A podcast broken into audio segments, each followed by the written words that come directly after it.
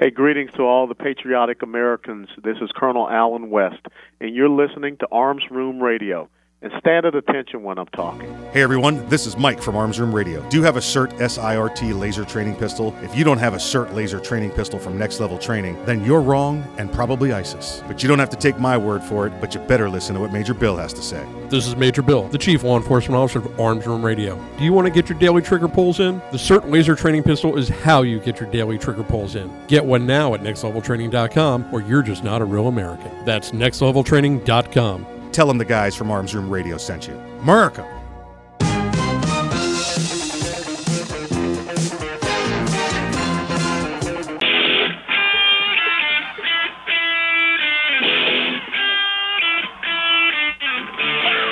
It's Arms Room Radio, live from the Mag Swag Studios. Concealed carry, gun safety, the law, the latest gear, and more. You'll get it all right here. Connect with the guys at armsroomradio.com. And now, live from the magswag.com studios, coast to coast and around the world, it's Arms Room Radio. Now, here's Mike. Hey, welcome to Arms Room Radio. We promise to bring you all things gun all the gun time. My name is Mike. I uh, I want to do that. We're going to bring you all things gun all the gun time. I uh, do not do this program by myself. Uh, let me let me go around the room real quick. Go around the state real quick. Introduce you to my fellow uh, compatriots. On my right is the right hand man, the great great great great great great great grandson of Daniel Boone. Please welcome him back. His name is Earl.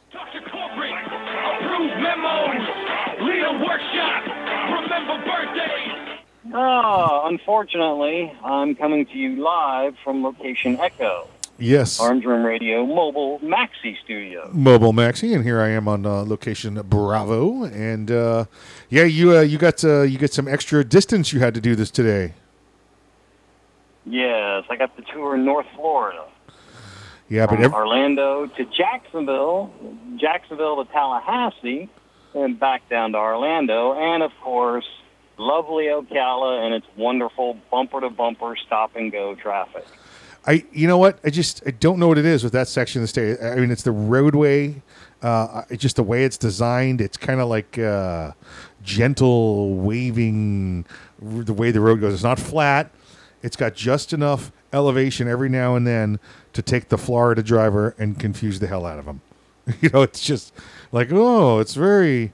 It, it, it's it's almost like it's uh, uh, it puts you to sleep. It's such a gentle you know wave of the roadways. Yeah. So I'm not sure if it's just volume because this is, you know, we're in spring break season. Yeah. So everybody's and their brother out on the road. And I have seen a few emergency vehicles roaming around. So there may be an accident down the road. I honestly don't know. Gotcha, gotcha. Well, it's uh, you know we got you. You're safe and sound in the uh, in the mobile maxi, so we'll just we'll just go from there. So we'll take it from there. Um, how was uh, how were things in the week of Earl? Uh, besides that, I mean, how was your uh, was, was your spring break this week? So how was working during spring break? Uh, fine. Uh, no, no issues. Uh, I did have some excitement this morning. Uh, on my way to Jacksonville, I went from you know interstate highway to state highway, and uh, experienced a road shutdown because I think because of an accident. I just had Right. law enforcement directing everyone to make a U-turn. Right. So I had to backtrack and seek out another alternative route with my trusty GPS. Right. Right. So I ended up going going down some county roads, and you know the the roads are getting smaller and smaller, and I'm getting more more worried and more worried. Right. Right. And while while I'm going along, uh, I enjoy sometimes you know trips like that because you, you you get to see different things, and you know you're out in the woods and you get to see wildlife. Yeah. This morning I got I got to see wildlife up close and personal. Uh, Unfortunately, I came out on the better end of that.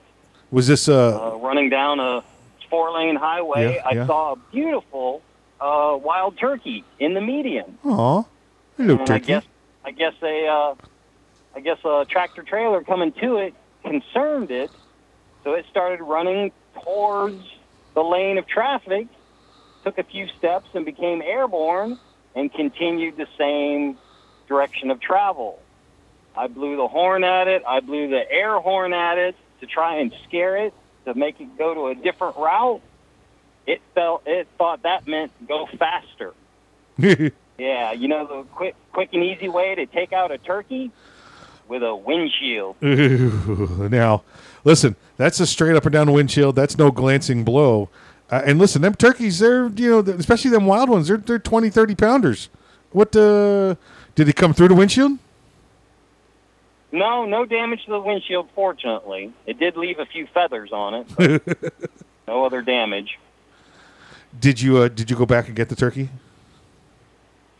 No, I couldn't. I scared the heck out of the uh, the traffic behind me because I jammed on the brakes Right. and I started smoking some of the trailer tires. So they're all panicking, and I was like, "Eh, I'm I'm too far away because you know you know eighty thousand pounds rolling along, fifty plus miles an hour takes a while to stop, and I wasn't going to trot back to try and pick up pick it up.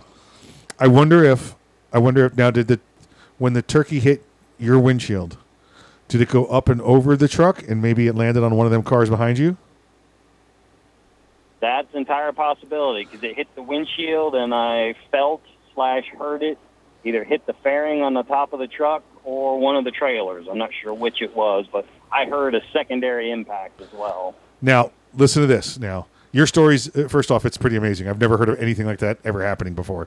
Uh, and we know, we know. Let's get this out of the way. As God is my witness, I thought turkeys could fly. Okay, first off, we get we get that out of the way. Um, uh, you, you listen. I, I'm surprised it didn't come through the windshield. That's the kind of thing that you know horror stories are made of, and trucks go trucks gone wild and all that because drivers passed out because a turkey came through the windshield at them.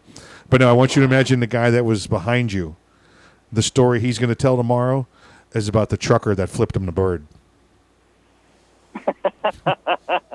Literally, Yep. quite literally. flipped it over his truck and landed on his windshield. That trucker flipped me the bird. so, Hopefully, I won't get written up for it either. well, I don't know. Do you think the bird could write? I don't know. Oh, I just Probably not after our encounter. He He's- couldn't write. you have to start tracking. You're going to see him next couple of trips. He'll be in the median with a cast on his wing or something like that, and he'll be waiting for you, waiting for you. So, well, that's that's cool that uh, you're you're okay. Uh, the uh, that that because that listen, that's I mean, how, how many times does that turn into horror? Really, it does. You know, uh, something comes through the Oh. windshield of a truck, and then you're blinded. You know. Yep, quite quite quickly and easily. That could have been much much worse than it was. Yeah, yeah. We uh, in the in the aviation industry, that's a bird strike, and that's pretty. That's pretty pretty characteristic of a of, of, of, of bad news happening after that happens. So. Uh, Yeah. That's that's that's that's fortunate. That's fortunate. Well, listen, my week wasn't nearly as exciting as that. I mean, I did some flying. I went to, went to the Billy Joel concert and um, uh, had a little fun there. And uh, other than that, it was you know just an average week for me. I didn't get to flip some dude off with a bird. You know that was crazy. Um,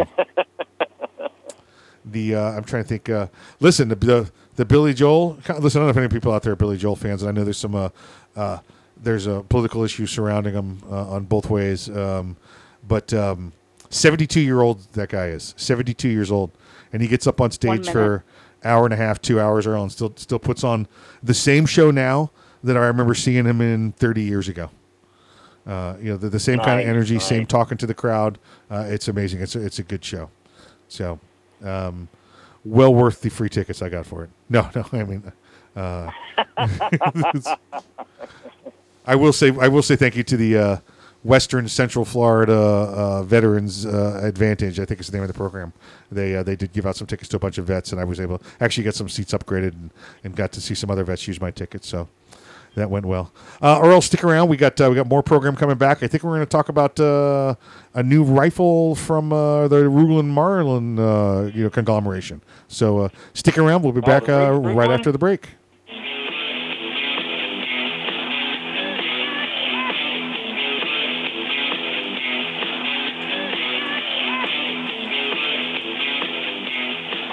The Sub 2000 semi-automatic rifle is sure to arouse your curiosity, not just because it's foldable and adjustable, but because it can take most popular hand magazines. So in that one millionth of a second, when innovation ignites performance, curiosity turns to pure adrenaline. Innovation, performance, Keltec. See more at keltecweapons.com. Ever want to accessorize your tactical rifle? Then you want the tactical excellence of GunTech USA. GunTech, a family owned and operated manufacturer of tactical accessories for AR 15, AR 10, and AK 47 style rifles. For nearly three decades, GunTech USA has been producing the finest quality pistol grips, rail systems, scope mounts, slings, compensators, flash hiders, hand guards, iron sights, and more. Check online at guntechusa.com to see their vast selection of parts and accessories and to locate a dealer near you. Whether you do your own gunsmithing or you have it done, when customizing your tactical rifle, insist on tactical excellence. Insist on GunTech USA parts. GunTech, a proud supporter of the Second Amendment and friends of Arms Room Radio. Check them out online today at guntechusa.com. That's G-U-N-T-E-C USA.com. GunTech USA, defining tactical excellence for over 26 years. Boundary Oak Distillery. Do you love bourbon? Boundary Oak Distillery. Do you love whiskey? Boundary Oak Distillery. Do you love America? Boundary Oak Distillery. Then you'll love Boundary Oak Distillery. With names like Patton Armored Diesel, Sinful 69, and Lincoln Straight Bourbon, you can't go wrong. Boundary Oak Distillery. Located in the hills of central Kentucky, Boundary Oak Distillery is the first licensed distillery in Hardin County since Prohibition. Boundary Oak Distillery. Boundary Oak Distillery is a proud supporter of military service members and their families. Boundary Oak Distillery. Learn more today about Boundary Oak Distillery and where you can get some at boundaryoakdistillery.com. That's boundaryoakdistillery.com. Boundary. One minute. One minute. It's the Bill of Rights, not the Bill of Needs. I'm Alan Gottlieb, founder of the Second Amendment Foundation. When someone says we don't need that kind of gun, remind them the Founding Fathers determined what rights our Constitution should protect. There's a world of difference between rights and needs. It is not the function of government to tell us what we need or what we don't. Certainly, no one needs an assault rifle or a Saturday night special, or for that matter, no one needs a Corvette with a high capacity horsepower engine capable of speeds to 150 miles per hour. But in the hands of honest, responsible individuals, we have the right of choice. We have the right to read books others don't like. We have the right to listen to any radio program we choose. We have the right to dress the way we want to. We also have the right to own firearms of our choice. So the next time someone tells you you don't need something, tell them it's the Bill of Rights, not the Bill of Needs. Join the Second Amendment Foundation today so that this message and our Bill of Rights might live. Call 425 454 7012. That's 425 454 7012.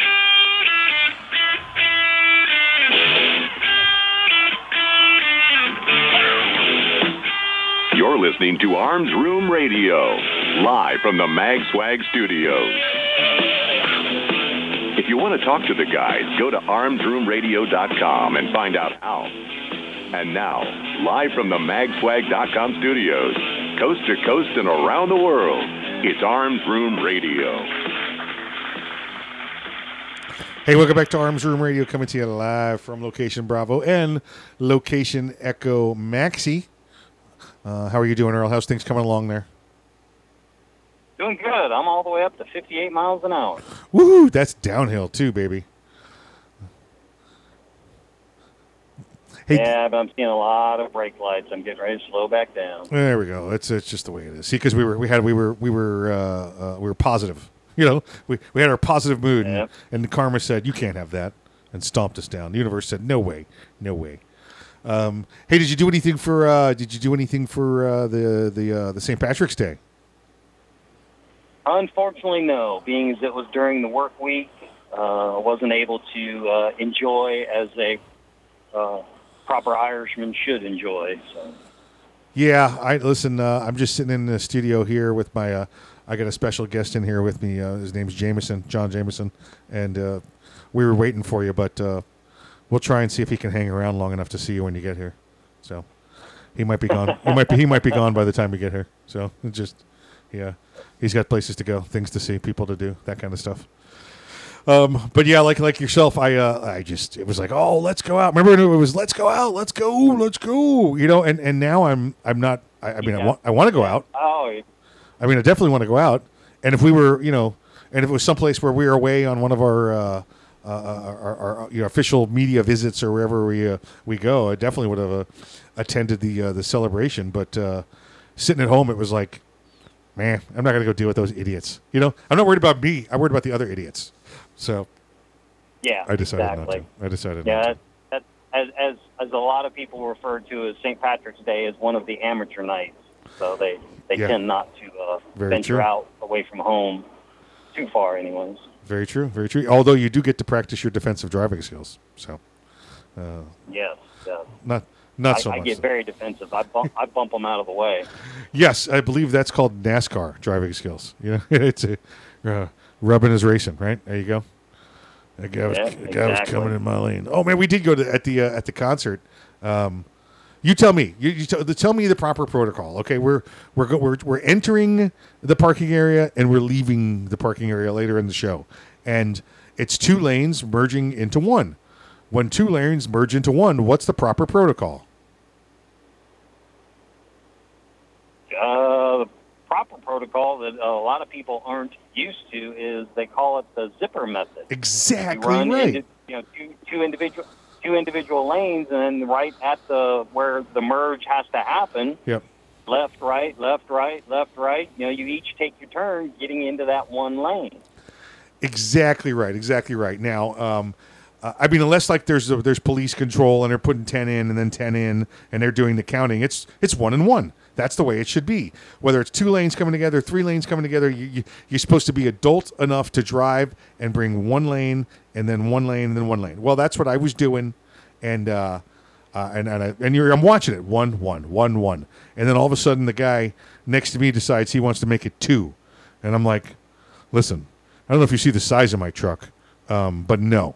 Uh, I don't know if you see the age of my truck, but hell no. Okay.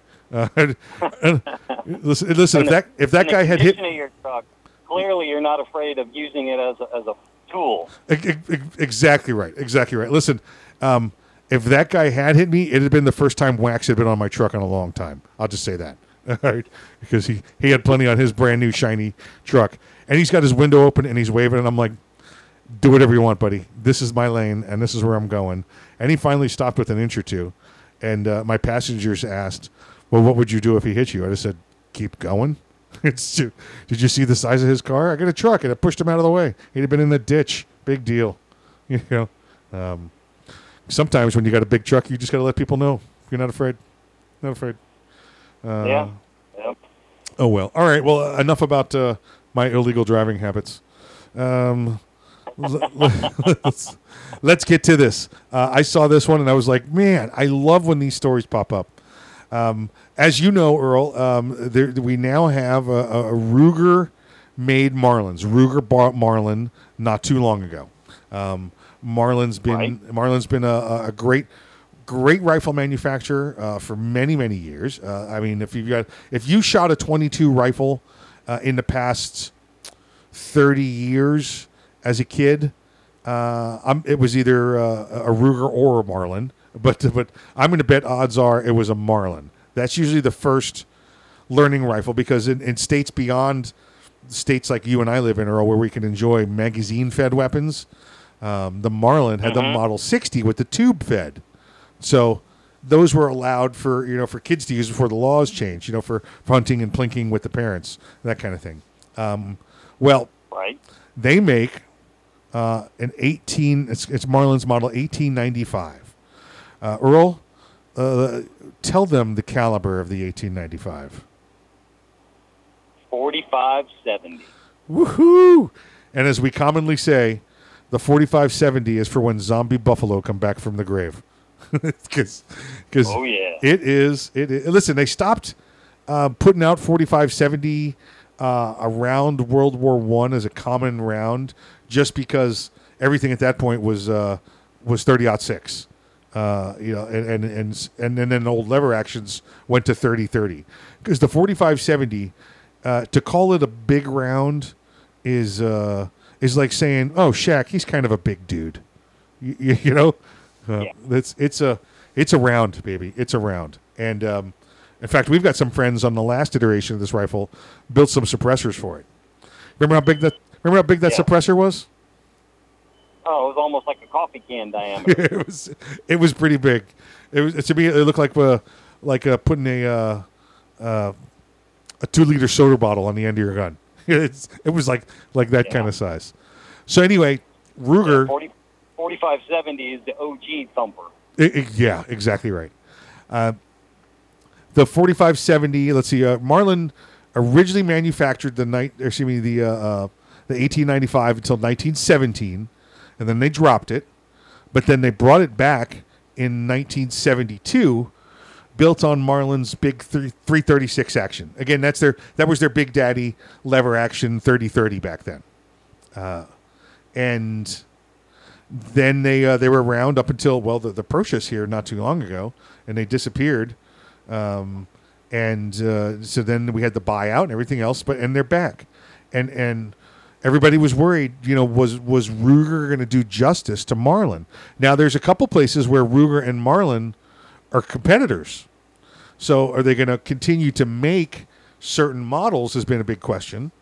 Well, this is based, this has definitely been a fan favorite. The 1895, and they call it the SBL, Sierra Bravo Lima, and this gun, uh, Earl. I don't know if you got to have your hands on one. I, I did when we were at Shot Show. Got to take a look at one. Um, but now that now the story's about and the reviews are coming out, that they they did great justice to the original Marlin design. Good, good. Um, the you know there's a couple. It- for- In my opinion, it was just going to be a question of whether or not Ruger was going to do it. If they decided to do it, I had good confidence they were going to do it well. and and they did what uh, what what some of the um, some of the minor minor improvements they made were uh, you know it's Ruger. They wanted to put their own set of sights on there so they put the uh, uh, um, the fiber optic sight on the front. Um, the the rail mount on top and, and rail might be wrong. It might just be a Picatinny um, uh, rail on top. It's um, where you could normally just mount your scope or your sight they extended that. So it's got uh, I think it was. I think it's actually said like 27 notches. So it comes uh, on the top. It comes uh, halfway down where the foregrip is. The forward, you know, the forward uh, uh, grip underneath the barrel. Um, the the other really great improvement that everybody's raving about is now this has a large loop, folks. This is a lever action rifle. Well, the large loop on the the Marlins had squared off edges, uh, and if you were if you were pumping away on it, they said it would take the skin off your hands. Well, uh, Ruger rounded them off, Earl. So it, it, it says Nice, it's nice. it's just they said it's just so so smooth. Now, um, the other difference in this uh, is the all the actions and all the internal actions, stainless steel, everything very very smooth. Um, and and I think I, I like this, Earl. They said um, on the old one the the trigger pull was somewhere around two and a half to three pounds. Well, on the new one, uh, they're saying it's about double that. So, and I'm seeing reports from five to seven pounds. Listen, I don't know, folks, if you've ever been out with a single action before, running and humping, because this is a lever action rifle. There's nothing wrong with a five to seven pound trigger pull when your heart's pumping. You know, especially when it's a 45 70. Oh yeah. Uh, so it's got my endorsement. Earl, you got your endorsement? I want one. Yeah, I know. I want one too. I want one too. In fact, we'll take two of them. Ruger, if you're listening, we'll take two, and we'll talk about it for two more weeks, and we'll call it even. So uh, give us, give, ring us up. Uh, you're listening to Arms Room Radio coming to you live from location Bravo and location Echo Maxi. We'll be back after the break.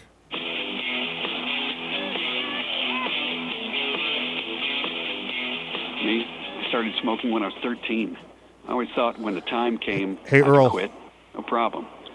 Then at 28, I tried. I can't hear you. I don't have you on this. Oh, can he? Yo- Never mind. My bad. Oh, I made it all Earl, Chad's day coming on next segment. I forgot. I wanted to let you know. Right until I met up with the guys. What? I learned Chad's going to be on. He was uh, doing just- instructing this time I tried past week, quit, so he's going to come on and talk about it. a few. I learned a little more about what worked and what didn't work for me. And when I realized that I wasn't alone, that most people don't quit on their first or second attempt, I knew there was still hope. Today, I'm an ex smoker.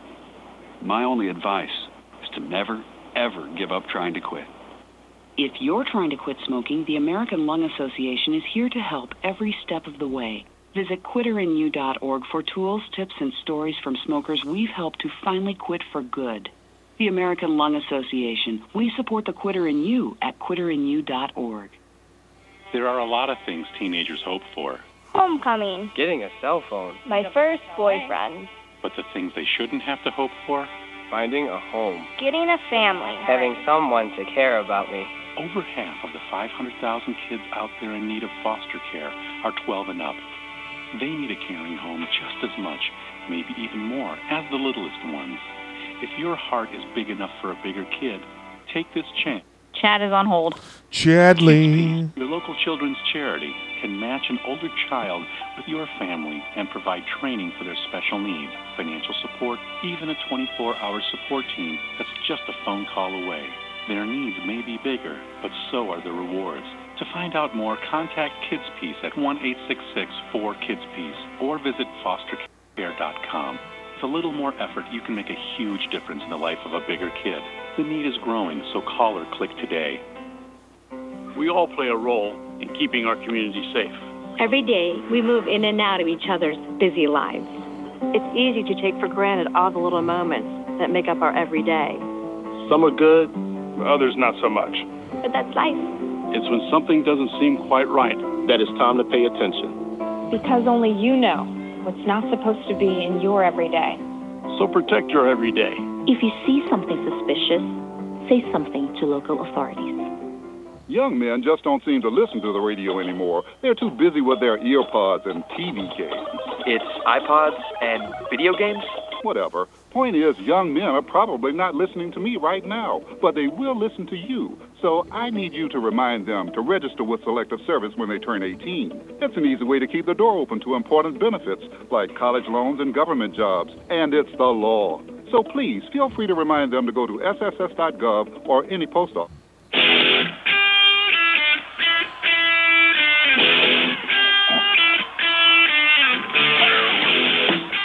You're listening to Arms Room Radio, live from the MagSwag studios. You want to talk to the guys, go to armsroomradio.com and find out how. And now, live from the magswag.com studios, coast to coast and around the world, it's Arms Room Radio. Hey, welcome back to Arms Room Radio, coming to you live from location Bravo. Hey, we have a we have a guest with us, uh, so we want to make sure we could jump right in with him, so we have as much time as possible to uh, get you a world of valuable information. Please welcome back to the program our good friend Chad from Green Star Tactical, and where you might know him from, Next Level Training. Chad, welcome back to the program, sir. Thank you. Coming to you from my own mobile studio. There we go, the mobile Chadley studio, the the MCD, the MCS, yeah. Uh, So, uh, how, how are you? Turkey's running down the Copycat. He's copying me. Uh, Get your own gig. I just I, I want to be as cool as Earl. Well, if you want to be as cool as Earl, have you hit any turkeys today? Nope, no turkeys on the highway yet. No turkeys on the of your highway. Billy Joel concert. What's that? Say that again. I'm a little jealous about your Billy Joel concert. Oh, me and uh, me and old BJ there. We go way back. We go way back. Whoa, whoa, whoa, whoa, whoa, whoa. back, Family show, buddy. Family show. No, no, no. I mean, he's up on stage. I, I mean, he's up on stage, and I'm way in the back of the audience. Way in the back. Way back. Yeah. Um. So, uh, so Chad, you just had a, you had a week uh, doing some uh, some instructing. Tell tell the folks uh, about about to where you were, sir. So I was in St. Louis for ILETA, the International Law Enforcement Educators and Trainers Association. Um, it was nice. This year we got uh, the international aspect back. Last year we couldn't, well, two years ago we couldn't have anybody there. Last year we didn't have anybody internationally there. This year we got them back, so we're slowly going back to normal. Um, but yeah, I was there for next level training and got to get some exposure out there on the sales floor and then taught a class on Friday um, for our SIRT introduction to the instructor class. So that was, that was a good time. Very nice, very nice. Is uh is is this something they're always going to have there in St. Louis? It seems like they do it in St. Louis every year. Yeah, it, it started in Chicago um, years back. I don't know exactly what year it started up there, but uh, we were there for 10, 12 years, I think, something like that. And uh, the last few years, it got moved down to St. Louis. Um, the word is we've got at least two more years in St. Louis before they they may have to look at a different location or they may move into a different location. Uh, See, I got uh, I got this thing in uh, Missouri where I mean I could probably be alright if I drove there, but if I fly in, I'm afraid that uh, I might be a I might be a guest of the state for a while. I uh, back when I was there with the army, they were putting up these red light cameras, and we didn't know about them. And yeah. well, they put them up in like a construction zone, and they they, they wave you through. So one sign would say, uh, you know, just turn right. It would say it would say it would, uh, a right turn sign for. Uh, uh, for for for immediate turns, and the other side was the old red light, and so the cameras were still going off. And unfortunately, in Missouri, you can't fight a traffic ticket from 500 miles away. And I said, "Well, what do I do?" And they're like, "Oh, you ever coming back to Missouri?" I'm like, "No." They're like, "Man, don't worry about it." It's like, well, that's kind of an open-ended answer, Yeah, but I you was, know, I was a I was a victim of that in Chicago. I, I ironically for at an ILEETA concert or uh, conference, uh, got a nice letter in the mail from Chicago PD when I got home. Said you owe us hundred dollars. Yeah, and that's when you do the math. How? f- When am I ever going back to Chicago? you know. Yeah. Is- is- uh, soon. So yeah, it was, you know, and uh, they say it was nice. They sent a nice link to the video so I could watch my mistake. Yeah, and, and I knew mine was all computer generated uh, without anybody involved, in uh, you know, human wise, because you could see the uh, the red light of the construction zone and the cop standing there waving you through. You could see it, and I'm like, "Hello, you know, uh, why do I have to come back to contest this?" Well, sir, that's the way it works here. Yeah. Um, oh well, oh well. Uh, so, uh, so tell how long was uh, is ILEETA? Is that weekend or is that the full week? It's a full week, uh, six days, Monday through Saturday, and they have about 150 or so classes to choose from over the week. Uh, like I said, instructors from all over the world, attendees from all over the world, various, I mean, hands-on classes, leadership classes, training classes, uh, live fire. We've got a couple ranges that we go that we can go to. Sign up for those classes. Some certification classes like uh, taser, uh, PR24, the baton certification classes. So like all kinds of stuff to choose from for, for whatever your taste is. Who uh, who can attend? Uh, law enforcement trainers, and uh, there's a handful of civilian trainers that go there too. I've got a, a group of friends that they're not in law enforcement, they, but they put on the classes, and, and then they're they're allowed to attend throughout the whole week and go to classes as well. There's a, a couple classes that might be restricted to strictly law enforcement, but um, they can they pretty much have full reign too to, to go to those classes. So if you're in uh, private security, um, work anything like that, you can go. Yeah, listen, I want, I want to talk about that for a minute. Um, so I want to first want to be clear that uh, listen, if you're if you're a private instructor, what I mean by that, not law enforcement instructor, and not not government instructor, there's still things for you to do there. There's still there's still there's still things to do. Now, I've seen a, a bunch of classes out there that are uh, law enforcement classes that, uh, and it says civilians civilians only, or certain instructors will say, uh, excuse me, uh, law enforcement only, no civilians, law enforcement only, no civilians. Um, I, I, I want to tell you because I see all the traffic, both sides of that. Don't worry about it. Don't be upset.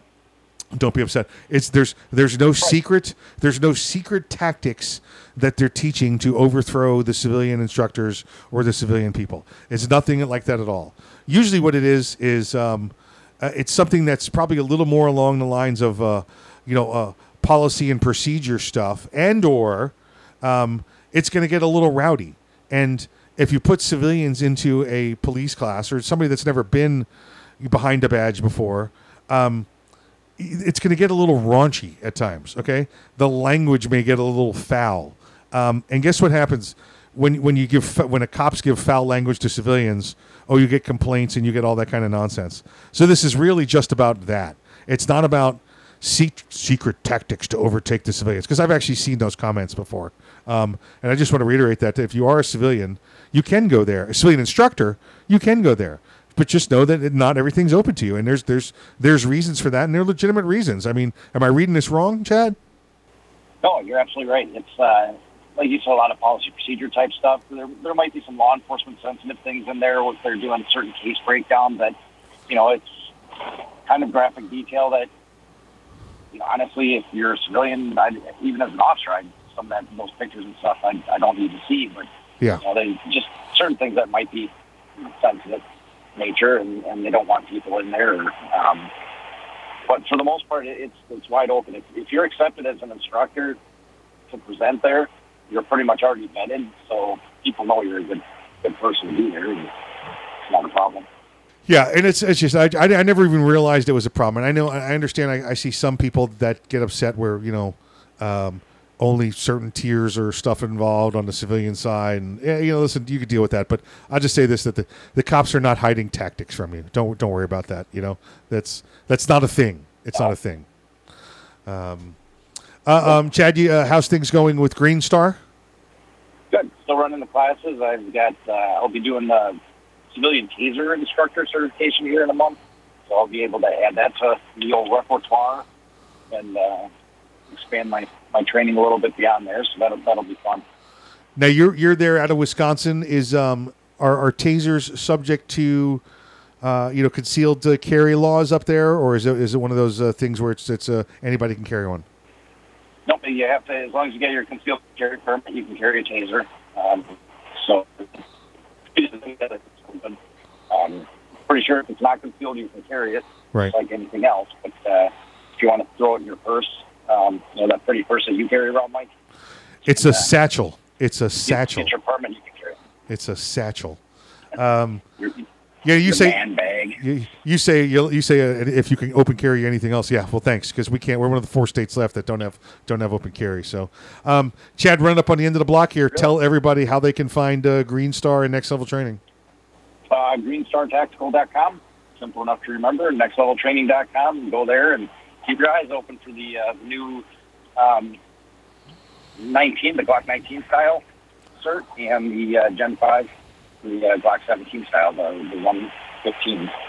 One minute. great new stuff coming out and uh and uh and some future toys too uh and and and, and we've all been sworn to secrecy i'm just going to say that i'm just going to say if i was you and i was uh and i liked firearms and firearm accessories and training accessories i'd be on the next level training site every day looking at it i would i would just say that because because when it when it pops Yep, like you said, can't think can't say too much. The, the drones are following. Exactly right. I said, when it pops, it's going to pop hard, and uh, um, we've already got ours on the way. So you know, we we are the instructors and the demonstrators, so we we get first shot at them. So.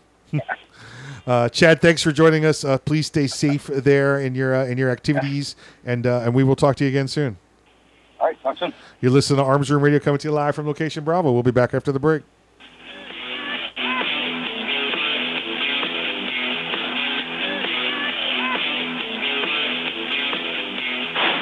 The Keltec PMR 30 is no run of the mill 22 Magnum lightweight pistol, not with its unique hybrid blowback system and 30 round magazine. So when you get a rush from that one millionth of a second, when innovation ignites performance, brace yourself. There's 29 more. Innovation, performance, Keltec. See more at keltecweapons.com. Hey everyone, this is Mike from Arms Room Radio. Do you have a CERT SIRT laser training pistol? If you don't have a SIRT laser training pistol from Next Level Training, then you're wrong and probably ISIS. But you don't have to take my word for it, but you better listen to what Major Bill has to say.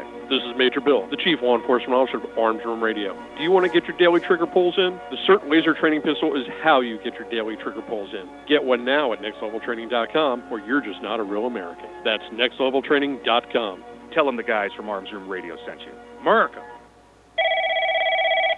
Thank you for calling Next Level Training. This is Jen. How can I help you today? Hi Jen, this is Mike. Is this the home of the Next Level Training CERT SIRT training pistol? It sure is. Jen, do you have military discounts? Of course. How about law enforcement discounts? Law enforcement and military always receive 20% off at Next Level Training. Wow, that's awesome. What about if I'm an instructor? We also have specific packages designed exactly for instructors. Jen, what if I want to buy a lot of them all at once? Yeah, we offer volume pricing Are the SIRT pistols made in America? right here in Washington State. Do the SIRT pistols have a warranty? All of our SIRT training pistols come with a one-year warranty. How can I purchase one? You can purchase one online anytime at nextleveltraining.com, or you can purchase one over the phone with me. Jen, can you answer one last question for me? Yeah, Will you go to the prom with me? not a chance. Thanks for calling, though.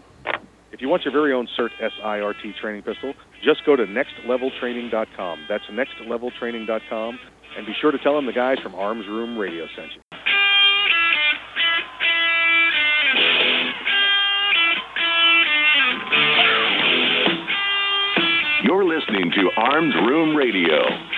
Live from the MagSwag studios.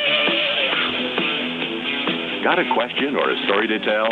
Check them out at armsroomradio.com. Now, coast to coast and around the world from the magswag.com studios, it's Arms Room Radio.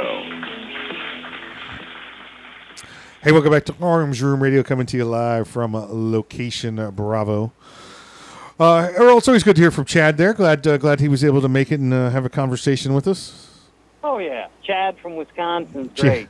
He's Chad. That's exactly right. Chad from Chad from Wisconsin. Chad. Uh, we just making fun of the people way people say Mix Wisconsin. Uh, we, you know, and, uh, playfully. You know, we uh, we we normally don't make fun of anybody, Earl. We just uh, you know, it's just who we are. Yeah, who are you talking to? hey, I was trying to keep the FCC off our backs, but uh, screw 'em.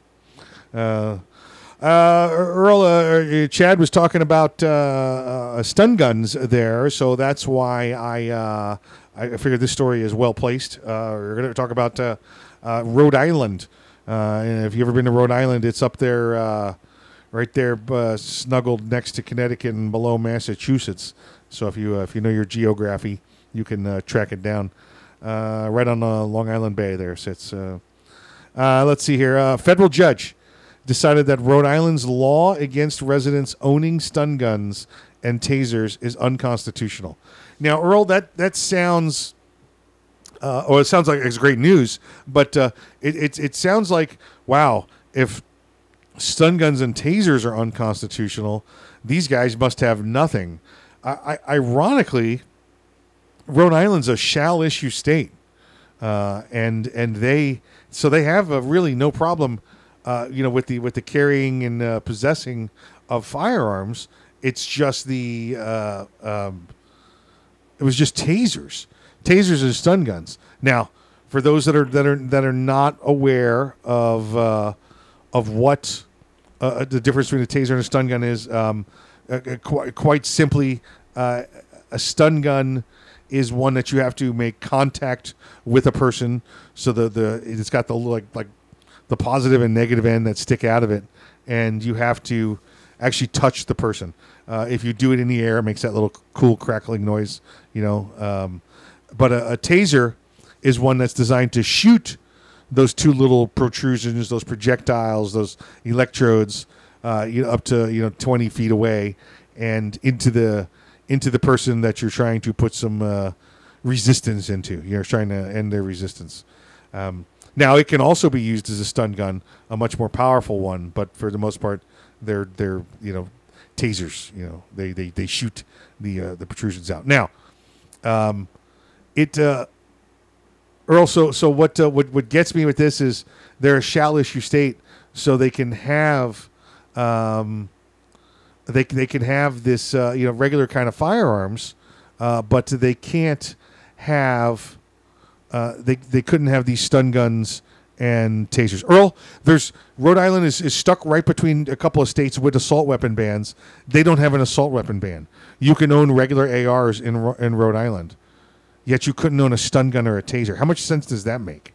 It doesn't make sense to me at all. I was thinking, simply put, a stun gun is a variation of a cattle prod. Yes. And a taser has the flying darts.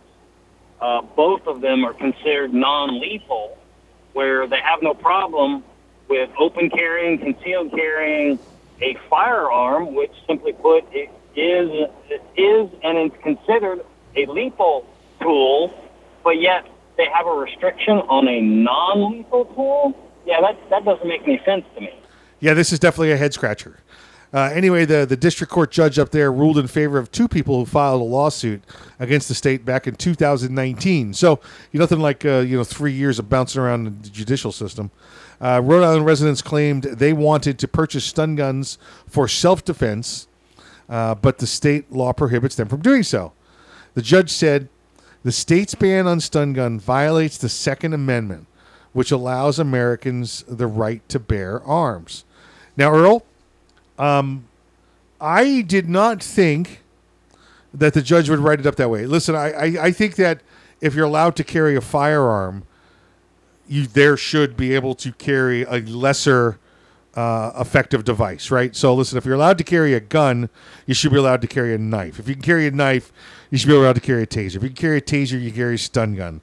If you can carry a stun gun, you know you can have a I don't know brass knuckles. It just seems like um, you should be able to carry whatever. De- if they say you can carry guns, I think you should be able to carry any defensive weapon legally that you're allowed to possess. You know, if you're a convicted felon, you know, step away. You know, if you got mental health issues, step away. We're not talking about you right now. We're talking about those people that can legally carry. So I don't know how guns were legal yet stun guns were not. That doesn't make that doesn't make a bit of sense to me. Yeah, it doesn't me either. I, I think I think there was probably some judge somewhere that was trying to legislate from the bench. It was like uh, how many years ago was it that Florida, you know, even even if you had a concealed carry permit, you can carry a firearm. Uh, a judge went down somewhere down out of Miami uh, made it to where you couldn't carry a switchblade. Yeah. You couldn't carry a knife. Yeah. You could carry a firearm. Yeah, so I'm not again. I'm not sure. I guess this judge must have used that same kind of sense that um, if you can carry a firearm, the right to bear arms, then you surely must be able to carry less deadly weapons. So, uh, because I've listened as I read the Second Amendment, which uh, you know says the right to bear arms shall not be infringed. I, I don't see where that says the right to bear arms and clubs. You know, I, I'm trying to think of something like as as equivalent back then. You know, I, so but I can't. Um, he said the blanket ban of possession of stun guns extends into the home and therefore implicates the core Second Amendment right. Also explaining his decision that a stun gun doesn't implicate the safety of the public at large in the same way that a semi automatic weapon does, because the stun gun is only effective at close range. And, and listen, I'd say a taser also. You're, you're only talking, again, 15 to 20 feet that it's going to be effective. Um, the state, according to Smith, failed to provide evidence that the ban on stun guns protects the public and that the abuse of stun guns is a real problem. Oh, the abuse of stun guns, Earl. This is uh, this is the same thing with uh, well, if we give them the right to carry guns, there'll be blood in the streets. You know, it's going to be the Wild West out there. Yeah. Uh, it's the abuse of them. Pretty much. Pretty Yeah. much. Listen, this is not a lightsaber. Earl, if you gave you or me a lightsaber, I I I'd say 24 hours one of us is going to the hospital. Uh, not because we hurt each other, but you know, because you dropped it on your foot or Yeah, something ridiculous. yourself, yeah. Trying spinning around, you end up cutting your fingers off. Exactly right. Yeah. Exactly. Something like those. Yeah. That. Um, uh, he said, in the absence of virtually any evidence to support the state's claims of its interests, a complete ban on stun guns cannot survive a Second Amendment challenge. Again, I love that he tied this to Second Amendment. As a result of his decision, Smith said the state can no longer enforce the law as it relates to stun guns, though other weapons mentioned, including blackjacks, slingshots, metal knuckles, and bludgeons, are still prohibited. Ok- Okay, first off, uh, folks, if uh, if you know what a bludgeon a sli- or a slingshot and a blackjack is, your your your head's above everybody else. Metal knuckles, I think we can figure that one out. Uh, see. Prior to the ruling, Rhode Island was one of two states that banned the possession of electronic weapons such as stun guns and tasers. Now there's only one other state. Earl, I don't know how, how far down you read this story. Do you care to read? Do you care to guess the state, the other state? Uh, I'm going to go with either California or New York. You know what? And that's where I always go to. But we forget about the dark horse in this ridiculous race, Hawaii. New Jersey. Oh, oh, oh, oh Hawaii. Yep, yep, Yeah, you're right. You're right. I forgot how liberal loony they are. yep, yep. It's like they're their own island out there or something, you know, uh, or or series of Oh, islands. they are. Series. um, but listen, how how does this? Think about this, Earl. They've now they've got like a pretty much a complete total ban. We got a couple. We got about a minute left here. Um, they got a complete total ban on firearms out there. Nobody can get, nobody can fire, nobody can bring in, nobody can do that. Yet they still have an illegal firearm problem. Okay, so the the argument's always that if we ban all guns, then nobody will have guns and everybody will be safe, right? Well, guess what? Oh, if we, ban them, then only criminals have them. Well, yeah, but we got an island. We can control that, right? It- It's not like somebody driving down the street. Nobody can drive out of Hawaii, but they come in the airlines, right? Because they're all everybody's got metal detectors and all that stuff. Yet they still get in there, huh? I don't. know. How is that possible? How is that possible? Uh, you know, One minute. It's uh, it's uh, Yeah. it, it, it just points out the lie. It points out the lie. Uh, I mean, the only way to get rid of all guns, and we've said this before, is to have some giant gun magnet in the sky. And even then, you're going to see a lot of guns with people hanging from them as they're going towards the sky. So. Uh, Earl, that's the first hour, folks. Thank you for sticking around here during the first hour of the program. Uh, we'll have more for you uh, coming up after the six minute break. But until until uh, we see you next hour, please exercise your Second Amendment rights responsibly. And if you're not ready, If you're not ready, get, get ready. ready. If you are ready, stay ready. And remember, keep your head on a swivel.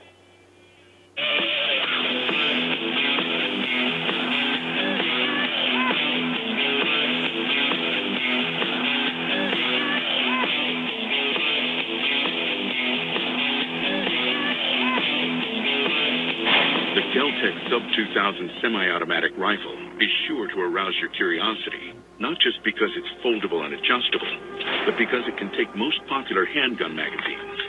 So in that one millionth of a second, when innovation ignites performance, curiosity turns to pure adrenaline. Innovation, performance, Keltec. See more at keltecweapons.com. If you carry concealed, how do you carry your backup magazine? On your belt? Loose in your pocket? Not at all?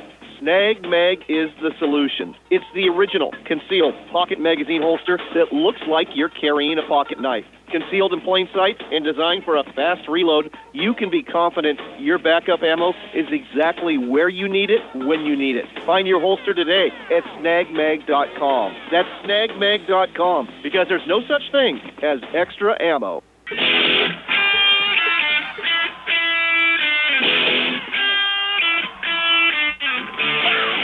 It's Arms Room Radio, live from the Mag Swag Studios. Concealed carry, gun safety, the law, the latest gear, and more. You'll get it all right here. Connect with the guys at armsroomradio.com. And now, live from the magswag.com studios, coast to coast and around the world, it's Arms Room Radio. Now, here's Mike. All right, all right. Here we go. Hour two. Welcome back to Arms Room Radio, coming to you live from Location Bravo. We promise to bring you all things gun all the gun time. My name is Mike. I do not do the program by myself, though. Let me go around the state real quick, introduce you to my fellow compatriots. On my right is the right hand man, the great, great, great, great, great, great, great grandson of Daniel Boone. Please welcome him back. His name is Earl.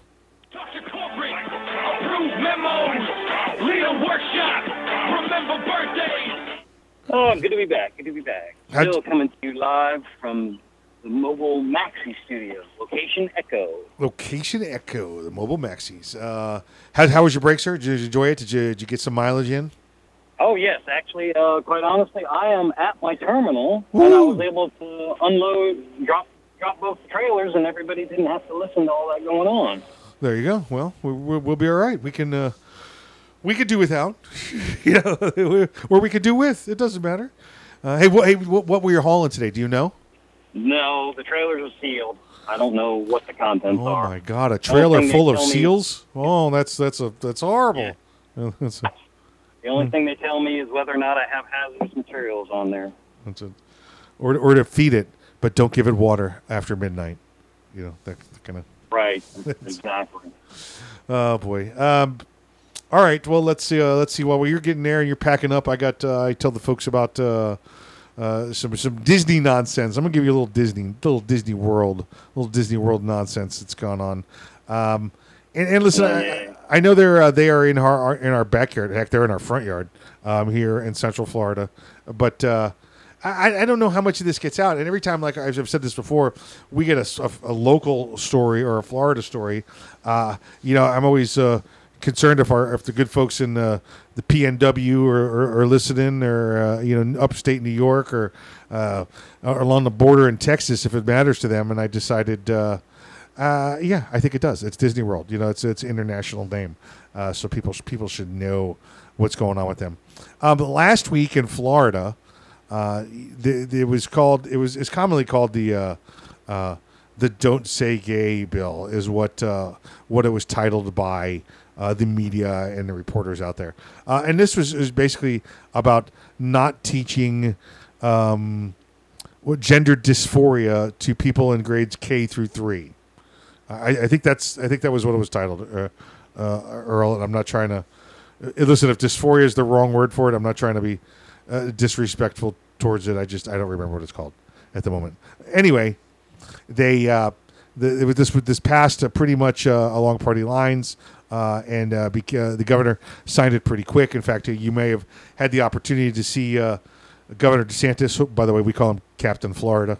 That's that's who he is. When when one of the reporters got up there and asked Captain Florida about the the Don't Say Gay bill, he just cut him off, shut him down. What's the name of the bill? What's the name of the bill? That's not the name of the bill. Did you show me anywhere? Does it say that in there? Does it say that anywhere in there? Oh, you haven't read it. Oh, okay. Thank you. Um, and, and so it's it's basically trying to keep that uh, uh, out of the schools, keep that from making the schools' responsibility. If the parent wants to before that, the parent can always do that before that. But the governor said not in our schools. Well, Disney World, who uh, and for those that again maybe don't know this around the country, Disney World uh, has a pretty uh, decent size uh, LGBT community that works there. Um, I, I listen. I don't know what the draw is. Don't know where it came from. It was like that uh, when I worked there. It's it's like that now, and it's a it's a great community. And there's nothing. And I don't mean that to be uh, uh, harsh or, or, or, disrespectful in any way uh, to the LGBT community there. However, um, it seems like some of the Disney management union folks feels like that gives them the power to object to more things, and and they objected to this bill, uh, and they objected all the way up to the CEO of Disney, and he told the governor and had a big press conference after it and said, um, "We are no longer going to be making campaign contributions to uh, Florida Florida uh, legislators." Well, listen, uh, because you never get to see the follow up stories, right? Here's the follow up story, folks. Disney does it all the time. Uh, Disney gives money to both sides. They play both sides of the house, just like uh, like any giant corporation does that wants something from a politician. Um, uh, you know, it happens every thirty or ninety days. Then they, they turn that money back on. Uh, they get money. Uh, they give uh, Disney World, um, uh, you know, gives money to to the politicians so they can you know, you go run an office and get them uh, better roadways and tax rates or whatever the heck it is. Well, the governor told them, um, well, listen, it, it's it's it's funny to see Disney's woke after the vote. Uh, maybe if they were worried about it before the vote, they could have given somebody a call. You know, so like called them out on it. Well, i i Disney's on a, on a roll uh, uh, this week, Earl. They've uh, uh, they've they've also decided. Um, oh boy, let me pull this one up for you. Uh, they've they've got here it is. Let me get the title of it. Rick. I want to make sure I give you the title right. Um, they had a drill team perform there this past week. Uh, you know, the, the the kids come in from the high schools and they do the uh, you know the whether it's the band performance or the drill performance or the marching band performance. Um, the and uh, it was a, a group out of Texas uh, from the uh, Port Neches Groves High School. Well, they showed up, Earl, and and they had, uh, I, I guess I could call it Native American style uh, attachments to their cheer outfits. Like they had the little fringe on the bottom, and then and along the, uh, uh, you know, from shoulder to shoulder and looping down. So it had like that Native American style fringe that you used to see, and uh, they had a couple of uh, tomahawk chops they did during their dance.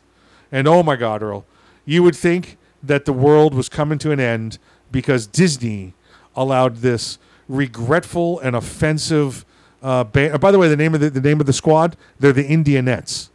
Okay, just you know to show you, they're the Indianettes. You know, uh, they weren't the the drunken red faces or anything offensive like that. They were the Indianettes, um, and Disney just won. Disney lost it. Disney. Oh my God, we can't do that. Earl, I remember going to Disney as a younger uh, youth, um, and you know what they used to sell there? They used to sell the tomahawks. They used to sell the Indian dress. They used to sell the rifles. Uh, but you can't get any of that now there because all of a sudden our history is offensive, and that's a load of Yeah. crap. And if you got money and you're thinking about spending it with Disney, I would recommend you take your money elsewhere because if, as, as long as Disney's going to be this woke, high and mighty kind of place, I, I don't have any use for them. You, Earl? One no, especially when when they want to continue their relationship with China in their movie industry, and China is in the process of all kinds of uh, borderline genocide. They're what the was it the the uh, Uyghurs Yes. They're imprisoning them. Oh, and if by the way, if if someone in prison has a genetic match for someone needing an organ transplant, guess what? That prisoner loses their organ, whether it's fatal or not. Hey, that'll rehabilitate you, won't it? Um, folks, you're listening to Arms Room Radio coming to you live from Location Bravo. Stick around. We'll be back after the break.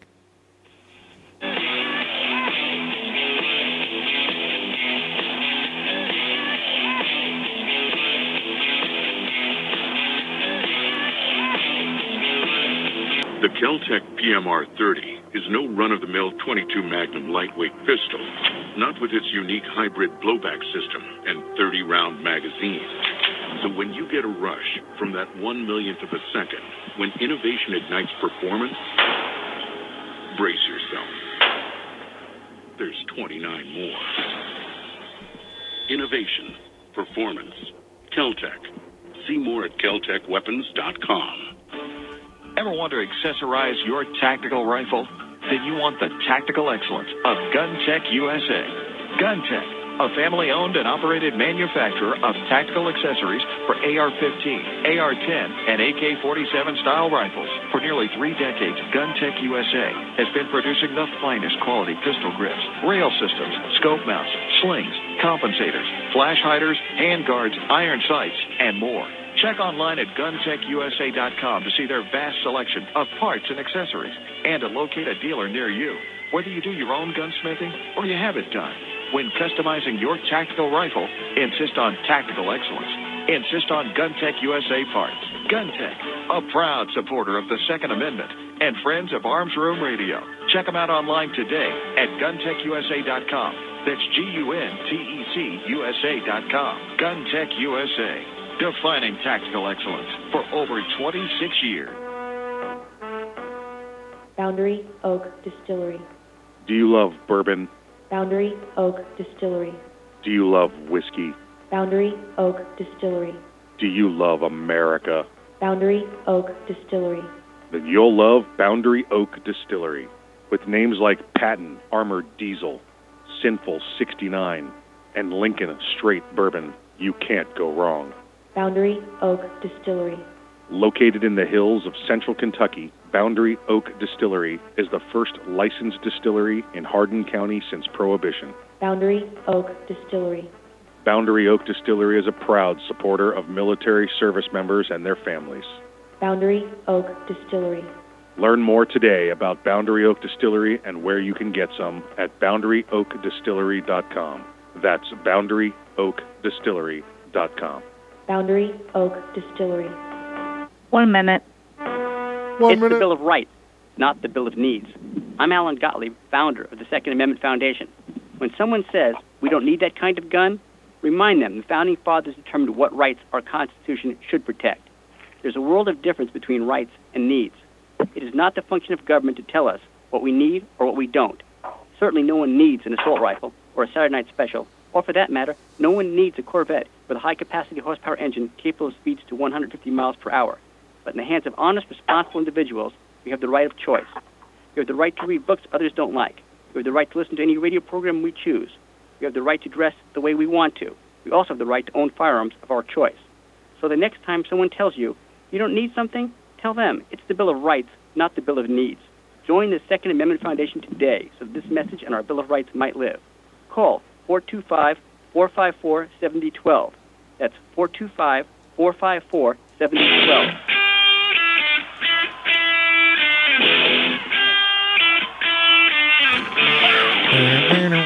You're listening to Arms Room Radio, live from the Mag Swag Studios. If you want to talk to the guys, go to armsroomradio.com and find out how. And now, live from the magswag.com studios, coast to coast and around the world, it's Arms Room Radio. Hey, welcome back to Arms Room Radio. Uh, we are coming to you live as we always do. Uh, Earl, how are you doing today? How's things out at, uh, there at uh, location uh, Echo? Doing well, doing well. I'm I'm I'm thinking of our uh, illustrious leader right this minute. I'm pumping uh, five dollar a gallon diesel fuel in my truck. Oh, I saw your post the other day. How, what was that? Uh, remember the totals on that? Uh, it was 227 gallons, and it was like a thousand dollars and ninety, uh, one thousand ninety-six dollars, I believe it was. That uh, Keep that's that in brutal. mind, folks. When, when prices go up on everything, you know, uh, simply put, if you bought it, a truck brought it. Oh, that's very good. That's very good. I didn't even think about that. That's that's that's a good little uh, a good little you know rotation there. The way that the way that works out. Yeah, yeah. Um, all right, all right. Let's see. Uh, let's uh, let's we got to get to some Florida news here. Let me see if I can find this story for Florida. I believe it's going to be uh, this one right here. Um, Florida Earl uh, was uh, no, that's not it. Um, was looking to get uh, on the constitutional carry bandwagon this this past nice. week. About damn time. Yeah, well, you know, guess what? Guess what happened? Um, now what now? the same that happens every year in Florida now, the third time. Um, we had uh, uh, a bill put forth by uh, Representative Sabatini. Uh, he's been on the program here with us. He's a, a great guy, uh, Army officer, attorney, uh, uh, just a just a just a true uh, conservative and a, and a- and a great and a good American. Let's say that. Um, he uh, he put forth the bill, and um, it did not make it through. Third year in a row now, constitutional carry died under Florida's Republican supermajority control of the state's legislator, uh, legislature. Uh, sadly, uh, you know the, the you know, else should we get we might have to get rid of the Gunshine State nickname, where we've we're become the uh, uh, the the coward state, the Rhino state, as I think was, as I think is what we are now. Rhino folks being um, uh, Rhino in name only. Um, here, here's here's what's going on, and I, I want to give this to you uh, again.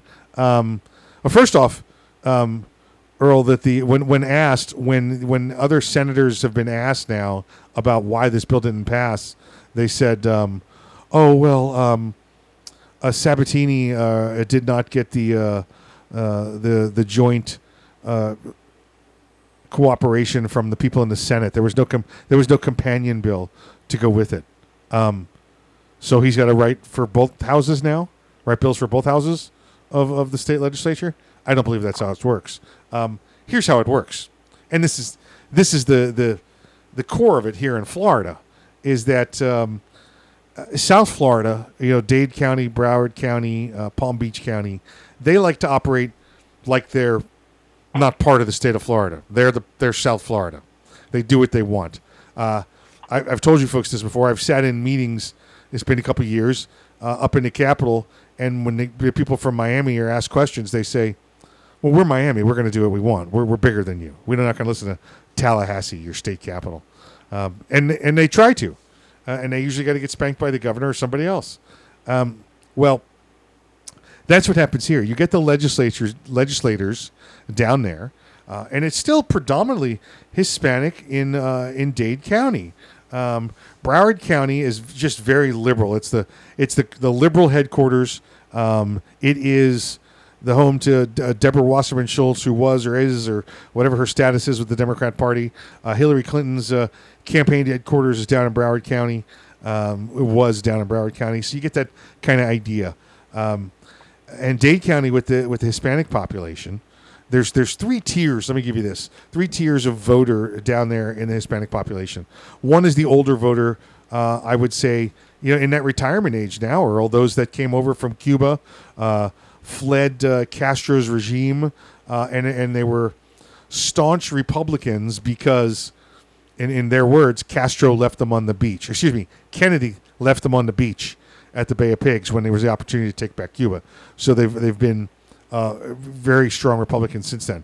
The second generation Cubans, the ones that were born here, uh, Earl, probably I don't know in that 30, 40 year age ca- category, maybe a little bit older.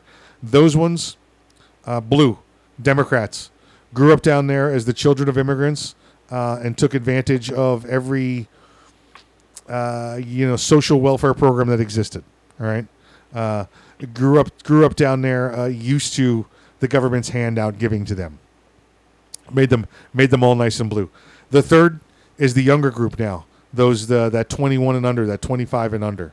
Um, they're coming back around, Earl. They see what's going on down in Central America. They see what's going on in Venezuela. Um, so kind of, you know, back to being a pro gun, maybe 50 50. So you've got an elderly group that's fading away, that's very, very right, very Republican. The younger group, the middle group, very blue. And now you've got the third group following on that's kind of a mix. So that's kind of where they fall with Second Amendment and their political leanings. Those people that want to run down there for office, those politicians that want to run for office down there, um, before they take, and it's very weird, before they come on and, and as a, uh, you know, to, before they want to be the mayor of Dade County or the mayor of Miami Beach, first thing they do is get a, they get a statewide office. They become a legislator, a representative from down there, and then they come uh, up here to the state, you know, upstate, upstate we call it, right? And then they get that name recognition, statewide name recognition. Then when they're done here, they go back to South Florida and get the job they really wanted. Uh, so they they don't they feel comfortable enough for when they leave down there and they go to North State, upstate, that they don't have to play the Second Amendment games even as even as a Republican, because down there firearms are still, even though they're all you've got a majority of Republicans in one county, not so much in the other. Guns is not a prior a priority issue for for the Republicans down south.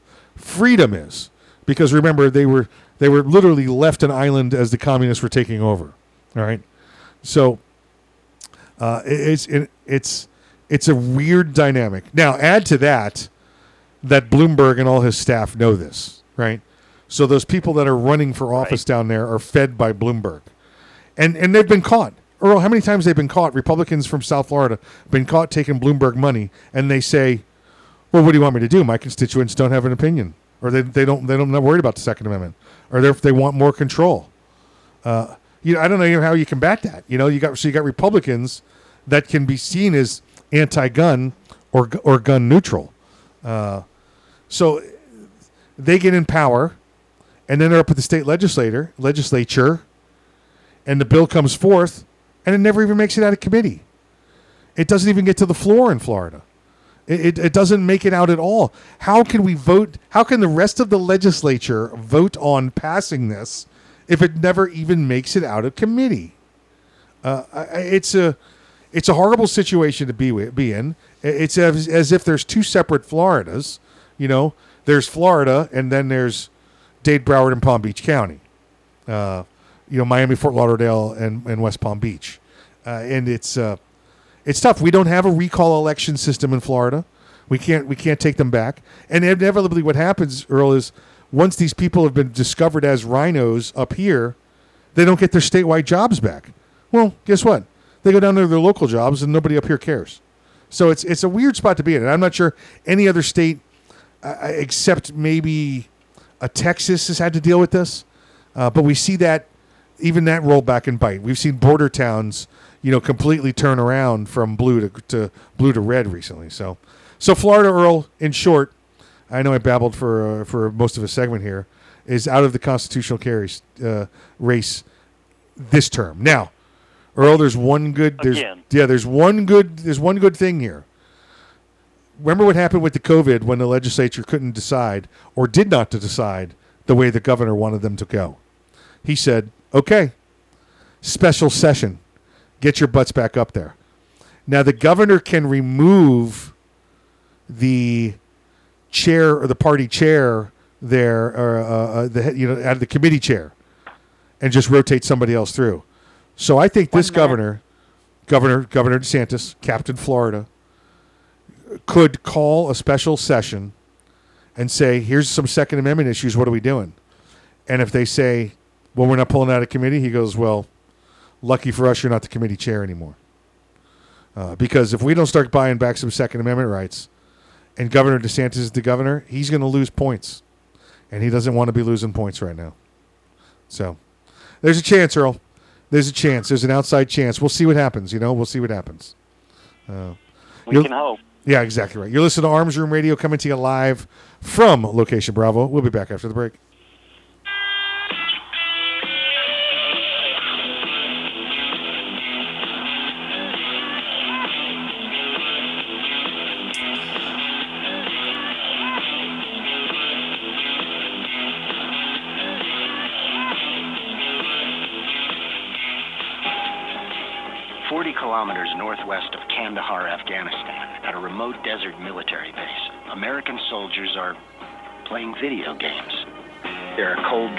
Coffee, snacks, and comfy chairs. There's an internet connection, a putting green, frisbees, and footballs. There are DVDs, books, games, and guitars. There are toothbrushes, shaving cream, body wipes, and shampoo. This is today's USO. It's the USO to Go program, with all of the above and more, selected and ordered directly by the troops themselves, packaged and shipped anywhere in the world. Today, it's just one of the ways the USO supports our troops, lifts their spirits, and serves as the link between them and the American people. People just like you. To donate and to find out more about the USO, visit us at USO.org. The USO, until everyone comes home. We all play a role in keeping our community safe. Every day, we move in and out of each other's busy lives. It's easy to take for granted all the little moments that make up our everyday. Some are good, others not so much. But that's life. It's when something doesn't seem quite right that it's time to pay attention. Because only you know what's not supposed to be in your everyday. So protect your everyday. If you see something suspicious, say something to local authorities. Young men just don't seem to listen to the radio anymore. They're too busy with their earpods and TV games. It's iPods and video games? Whatever. Point is, young men are probably not listening to me right now, but they will listen to you. So I need you to remind them to register with Selective Service when they turn 18. It's an easy way to keep the door open to important benefits like college loans and government jobs, and it's the law. So please feel free to remind them to go to sss.gov or any. One minute. One minute. Want to reduce your risk of heart disease, diabetes, and stroke? Simple. Eat right. This is registered dietitian nutritionist Melissa Dobbins. A healthy diet can mean a healthier you. So eat a variety of proteins each week seafood, lean meat, poultry, beans, and nuts. Fill half your plate with fruits and vegetables at every meal. Choose foods that are lower in calories, fat, and sodium. Limit your alcohol and maintain a healthy weight. Let a registered dietitian nutritionist help you achieve your goals. Find one near you at eatright.org. Did you know that 63% of homes contain allergens from cockroaches? And that mice spread potent asthma triggers found in 82% of homes? It's true. Common household pests are major offenders on the list of indoor allergens. Learn what you can do to help your family breathe easier. Visit pestworld.org. A public service message from the National Pest Management Association and the Asthma and Allergy Foundation of America.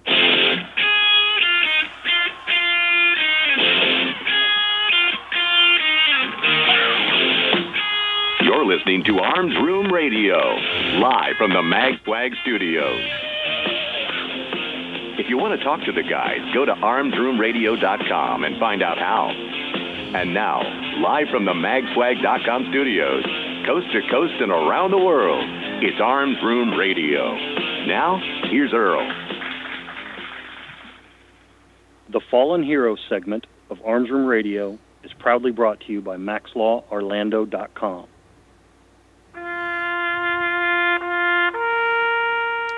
Army Staff Sergeant Jamie D. Jarboe died March 21st, 2012, serving during Operation Enduring Freedom.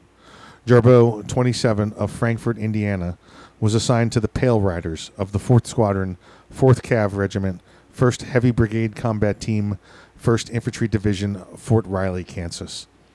Jarboe died March 21st in Topeka, Topeka, Kansas, from wounds suffered on April 10th, 2011, in the Kandahar province of Afghanistan, when enemy forces attacked his unit with small arms fire. He deployed to Afghanistan in February of 2011 and was shot April 10th while on foot patrol in the district. The bullet from a sniper's AK 47 rifle penetrated his spine and left him paralyzed from the chest down. In the following 10 months, he underwent more than 100 operations, first at Walter Reed Medical Center in Washington, D.C., then at John Hopkins Hospital in Baltimore.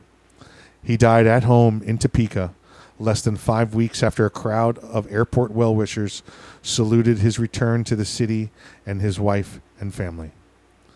Army Staff Sergeant Jamie D. Jarboe, you are not forgotten. If you or a family member or a friend have any legal issues whatsoever, feel free to give me a call at 407 480 2179 or on my cell at 407 467 4960, and I will do everything I can to see if you can get the answers you need for your friends or family or yourself to whatever your legal issue is. Thank you, Kevin. Uh, folks, uh, Kevin, one of the uh, founders of this program, He's just uh, a guy that's too busy to sit with us every day. Uh, we'll get him back here at some point. But if you need a good attorney, you're looking for a gun attorney, you're looking for a, you're looking for a criminal attorney, you just give him a call. You go to maxlaworlando.com. Doesn't matter where you are. If you got a gun question anywhere in the country, you give him a call. He'll help you out if he can. Um, hey, uh, normally on the line with us right now would be the chief law enforcement officer of the program, and we know if we don't play his music, I'll get bad, ugly emails. So here you go. Here's the intro music for Major Bill. Ground control to Major Bill.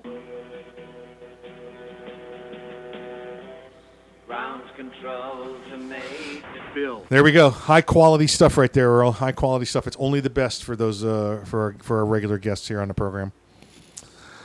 Nothing but the best. Nothing but the best. Um, uh, before we get into a story, and I've got a story for him. We're going to talk about some uh, some of the NYPD and what's going on up there. Um, uh, I, I, I talked to the major earlier today, and he said uh, he was unable gonna, to be on the program because he had a wedding this afternoon. And and Earl, Earl I said again. I said, "Is your fifth one? Your fifth wedding?" Uh, just like you just said the again, and I said the fifth wedding, and and he said, "You know that would be funny, but you're like the ninth person that said that to me today." so everybody knows that Bill is the Marion man. You know that's that's that's who he is. So and listen, folks, I'm not going to tell stories uh, while he's not here, except he's not here, so I'm going to tell stories. Um, but like his last two weddings, he, he, he, didn't tell anybody. He just he just came out and he's like, "Oh, hey, by the way, we're married now." And you're like, "Okay." I mean, listen, he's been married so many times, he don't even like doing it in public anymore. So, uh, let's see. Let's see what we got here. Let's see what we got here. Let's head to New York, uh, as he would say. We'll get on the old uh, the Google Earth, uh, and we're heading up there. Um, Earl, the uh, the new mayor up there, Mayor Adams, Eric Adams. You remember he was an NYPD police captain. Okay, so right. he's he's commonly seen as a a tough on crime Democrat. Um, now you got to remember, up in the Northeast, um, you you get some Democrats up there that are, uh, you know, they're they're woof, they're they're rough. But uh, then we get like down here in, in, in the South where you get them Southern Democrats. Um, well, he's a he's a law enforcement Democrat, so it's you know it's not saying they're the same, but a lot of the same principles. And I think that that he's a Democrat because his parents were probably Democrats and everybody else probably Democrats. Because every time you know he talks, for the most part, we see a lot of. Uh, Wait, what party is he? You know, what party is he? Is is, is what comes out of your mouth. Um, uh, one thing else is that um, they have a new police uh, commissioner there. Um, I guess they replaced uh, Tom Selleck, um, and um, they uh, um, they Blue Bloods is just a TV show, Mike. It's not real. Yeah, yeah, yeah. Right, and I guess Magnum PI wasn't real either, right?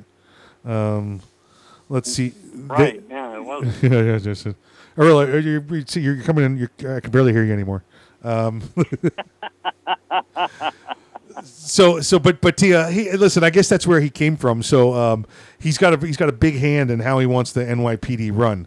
Well, uh, the NYPD has a requirement. Now, first off, it's 35, 36,000 officers. It's it's by by far the largest uh, law enforcement uh, agency in the United States, probably in the world.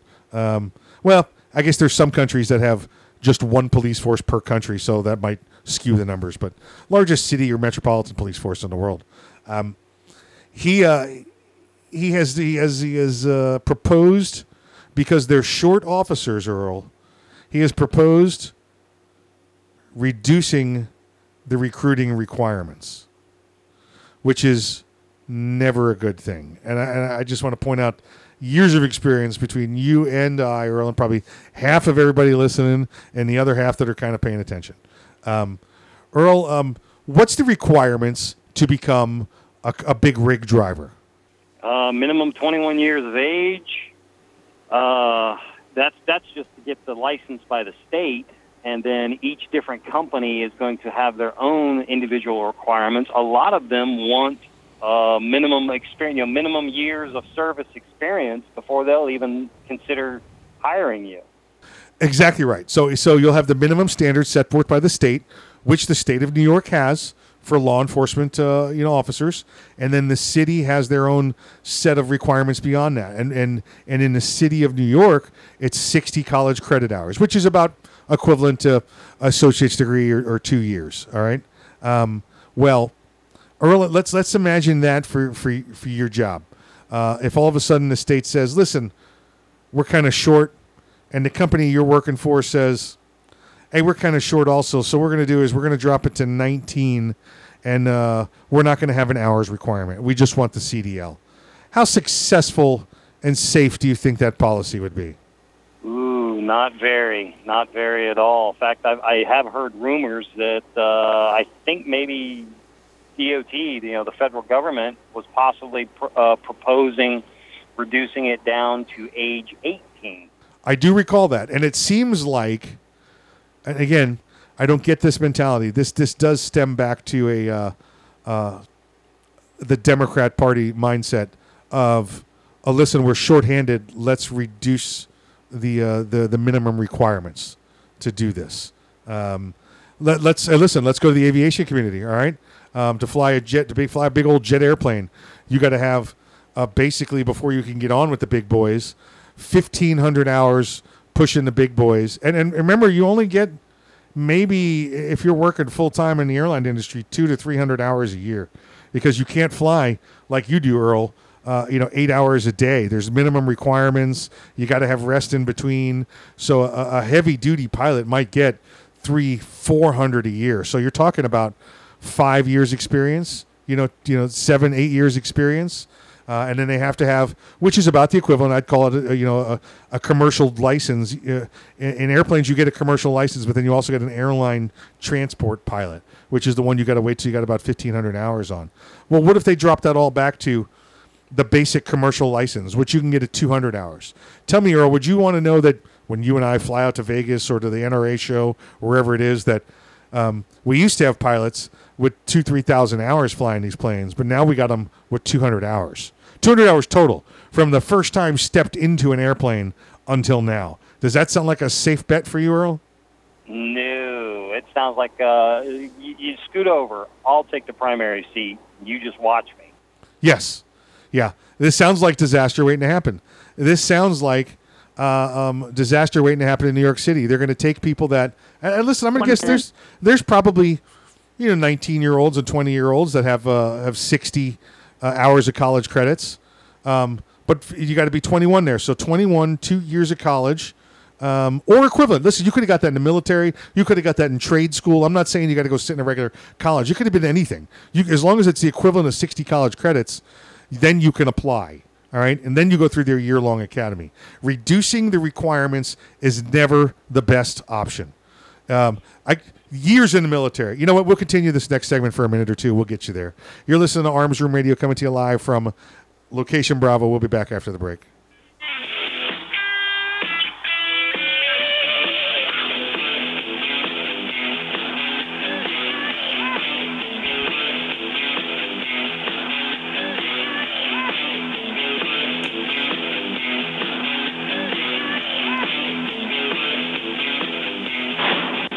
The Keltec PMR 30 is no run of the mill 22 Magnum lightweight pistol, not with its unique hybrid blowback system and 30 round magazine.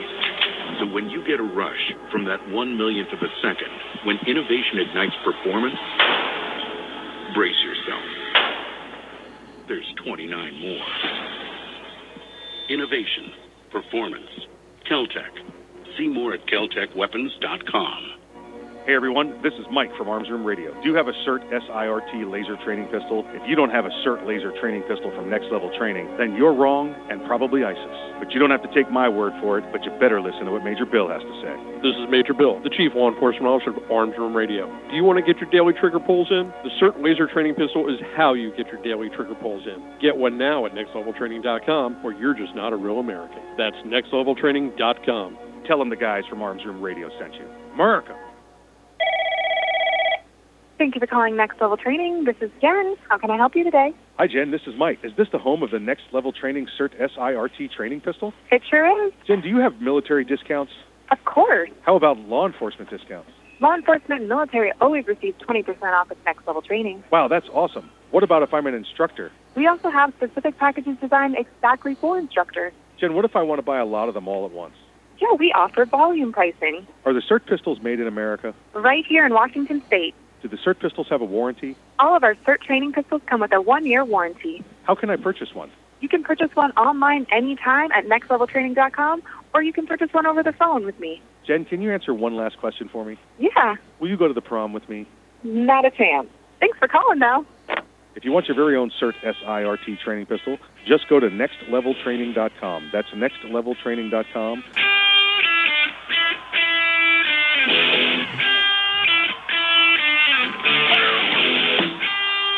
You're listening to Arms Room Radio, live from the MagSwag studios. Got a question or a story to tell? Check them out at armsroomradio.com. Now, coast to coast and around the world from the magswag.com studios, it's Arms Room Radio. Hey, welcome back to Arms Room Radio, coming to you live from location Bravo. Here we are, Earl. Last segment just sneaks up on us. Already, man. Sneaks, sneaks up on us. Um, we uh, we were talking last segment about uh, the NYPD and Mayor Eric Adams. There has uh, decided that they're looking to reduce the education requirements, minimum requirements, to get on with the uh, NYPD, and why we think that's such a such a bad thing. Um, I, I just want to cover that for another minute or two, and then we'll we'll jump back into another topic here to end the program with you. Um, uh, Earl, we- I saw it in the military. Um, I saw it for for years there when um, uh, things started to get hairy over in Afghanistan and Afghan and uh, Iraq, and they needed uh, they wanted more soldiers. They wanted more surge. Um, well, what they wanted to do was get junior soldiers in rather than send the people that were sitting home on their butts. Yeah, you heard me. Some calling out some of my fellow soldiers. Um, but uh, they reduced the requirements. Those that uh, normally had, uh, you know, criminal histories or drug histories or uh, tattoos on their face, kind of nonsense. They let them in to come over and serve two years, four years over in the war, um, and that was great. Uh, you know, except uh, you know, the, the the discipline problem that became from that was was was still being felt in the army today. Um, same thing we saw in law enforcement back in the 80s and 90s in the Miami area when they had a shortage after uh, people came over from uh, the Mariel boat lift down in Cuba down there, and then they had, I mean, doubled the population in you know a, a year in Miami. They started to reduce the requirements down there, and guess what we saw? We saw a lot of cops get arrested. We had the uh, uh, the the Miami River cops, the cowboy cocaine cowboy cops, if you recall those, and they were all to the man people that had the standard reduced on them in order to be uh, to to make it into the force down there. So I, I don't like it. You know what, uh, Earl? If you want if you want more cops, you know what you do. Um, you don't lower the standards. Uh, you you raise the salary and the benefits package. Uh, that's how you do it. Yep. Got to make got to make got to make yourself more attractive. Exactly right. Exactly right. You know, um, you can't take the cheap way out. You can't take the easy way out here. You'll feel repercussions of that for years to come. Years to come. It's just, uh, it's it's absolutely not worth it uh, to, to to do that. Um, uh, let's see. All right. Well, let's uh, let's take a look here. We've uh, we got a couple of stories here. Um, a, a there's a ghost gun story. I just want to touch on this one real quick. At, at a Newsweek this year, um, Newsweek this week. I'm sorry. Uh, federal raid on ghost gun operation shows dangers of untraceable firearms. Now, that sounds horrible, doesn't it, Earl? Federal raid on ghost gun operation shows danger of untraceable firearms. First off, a ghost gun operation, that sounds like um, somebody's rented a warehouse and we got people round the clock building ghost guns and then selling them out the back door uh, without background checks. Is, do, do, when you hear federal raid on ghost gun operation shows danger of untraceable firearms, do you have any other vision in your head besides that, Earl, or you got something different? No, that's pretty much what I envisioned as well. You know, exactly the way they wanted you to. Uh, federal prosecutors indicted an Oregon man for allegedly running the state's largest ghost gun manufacturing workshop. Um, a case authorities say highlights how the homemade firearms can fuel crime. Not that they did fuel crime. Federal grand jury on Thursday indicted uh, the guy on charges He allegedly provided fentanyl laced counterfeit oxycodone pills to people with substance abuse disorders in exchange for making illegal straw purchases of firearms. Earl, did you hear anything in there about ghost guns? No, not the stereotypical terminology that they want to label on ghost guns. Let me let me let me hit this again for you, folks. Federal raid on ghost gun operation shows dangers of untraceable firearms. Okay, that sounds like something I want to see. What's the story? A man was charged with providing fentanyl laced counterfeit oxycodone pills to people with substance abuse disorders in exchange for making illegal straw purchases of firearms. So we have a felon committing felonies, making more felonies, and getting other people to do felonies for him, and yet we still haven't gotten to anything about ghost guns. Uh, I, I, uh, the charges stem from a raid uh, at his house where ATF agents and local police found dozens of homemade firearm components, three drill presses, and other manufacturing equipment. I, Earl, I still don't see anything about a ghost gun. I, I, I, I you know, this is No, folks. So we're gonna here we're gonna we're, Earl and I are gonna give you Earl and I are going to give you five minutes on ghost guns because it doesn't have anything to do with the title of the story. Um, I said earlier today, Earl, um, I'm not sure if a ghost gun is a gun that's already passed on and is dead and is now a ghost, or is a ghost gun that a ghost uses when it goes after another ghost for like ghost on ghost crime. Uh, I'm not I'm not sure what what a ghost gun is maybe. because it says untraceable, uh, untraceable. Or so I guess it's in if it's untraceable, then maybe it's the first one, and it's passed on and it's a ghost because it's invisible and I I can't see it now because surely Maybe, yeah. Surely logical. yeah surely I mean untraceable would mean to me that I don't know it doesn't have any rifling in the barrel. Uh, So when I shoot it, there's no rifling pattern. Maybe it means that, that there's no firing pin, so that when the firing pin hits the primer, it leaves no impression. That can't be. By the way, folks, each one of those is its own individual style fingerprint that uh, uh, uh, crime scenes investigators can present to you. Um, or maybe it's made of super Teflon invisible material. That way, it doesn't retain fingerprints, and it's untraceable that way. I don't. Ah, okay. I don't know. I don't know. Um, maybe the magazine and the rounds inside it are also all the same. Um, the, the the bullets can't be traced because they've never had a human hand touch them. Only ghosts have touched them, so there's no fingerprints on anything. Maybe. I, I it's just it's such a misleading article that it just shows that, to use a good Southern term, Newsweek is in cahoots with the rest of the administration and trying to poison your brain and make you think ghost guns are even anything of a problem. The majority of what law enforcement has encountered with ghost guns, Earl, is what they always encountered. Bad guy gets gun, files the serial number off. That way, when you do catch him and charge him, he can't be charged with theft of a firearm because they can't find the owner. By the way, 99% of the time, forensics knows how to get the serial number off that firearm. Um, there's it's just like trying to take the VIN off a car. Guess what, folks? It's more than one spot on there, uh, and you may not know about where it is. Um, and you know, so that that's normally what they're going through. These ghost guns are, once again, Earl, been allowed in this country since well, it, I, I'll say 1776 because uh, uh, it was you know it was part of this country was allowed to do it. I'll even say it was in the Articles of Confederation. It wasn't illegal there, and it wasn't illegal when the the Constitution was ratified in 1787. Um, so I don't know where all of a sudden everybody wants you to believe that it's illegal for you to make your own firearm. Now, Ro, you got to have yourself a huge set of skills, right? If you're going to go chisel a firearm out of a you know block of aluminum, right? Well, guess what? Modern technology being what it is, um, I could print the frame of one of these things on a 3D printer you get for hundred bucks these days. Now you still have to add the barrel and the slide and that kind of metal to it, but uh, you know, I, I, I don't get it. Do do we do we stop people from all forward progress uh, of of innovation because uh, you know, well, if the government doesn't have visibility on it, then it must be illegal. They have to be able to do it. That, that sounds like uh, you know the it goes counter counterintuitive to uh, right to bear arms shall not be infringed.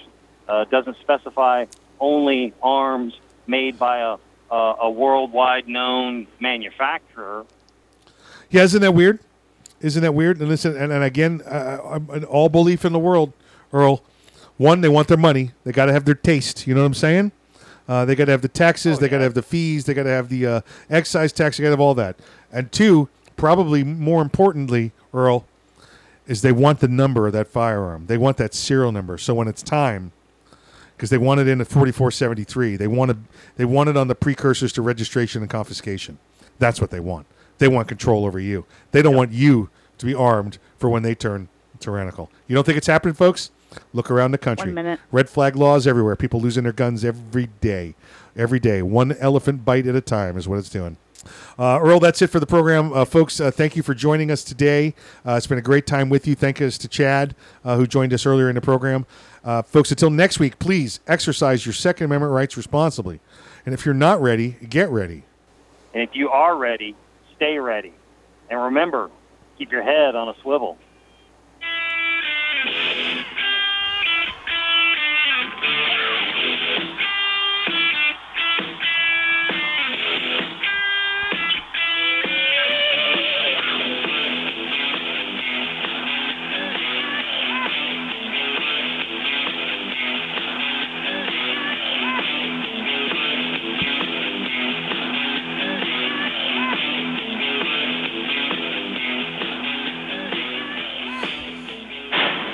The Keltec Sub 2000 semi-automatic rifle is sure to arouse your curiosity, not just because it's foldable and adjustable, but because it can take most popular handgun magazines. So in that one millionth of a second, when innovation ignites performance, curiosity turns to pure adrenaline. Innovation, performance, Keltec. See more at keltecweapons.com. If you carry concealed, how do you carry your backup magazine? On your belt? Loose in your pocket? Not at all? Snag Mag is the solution. It's the original concealed pocket magazine holster that looks like you're carrying a pocket knife. Concealed in plain sight and designed for a fast reload, you can be confident your backup ammo is exactly where you need it when you need it. Find your holster today at snagmag.com. That's snagmag.com because there's no such thing as extra ammo.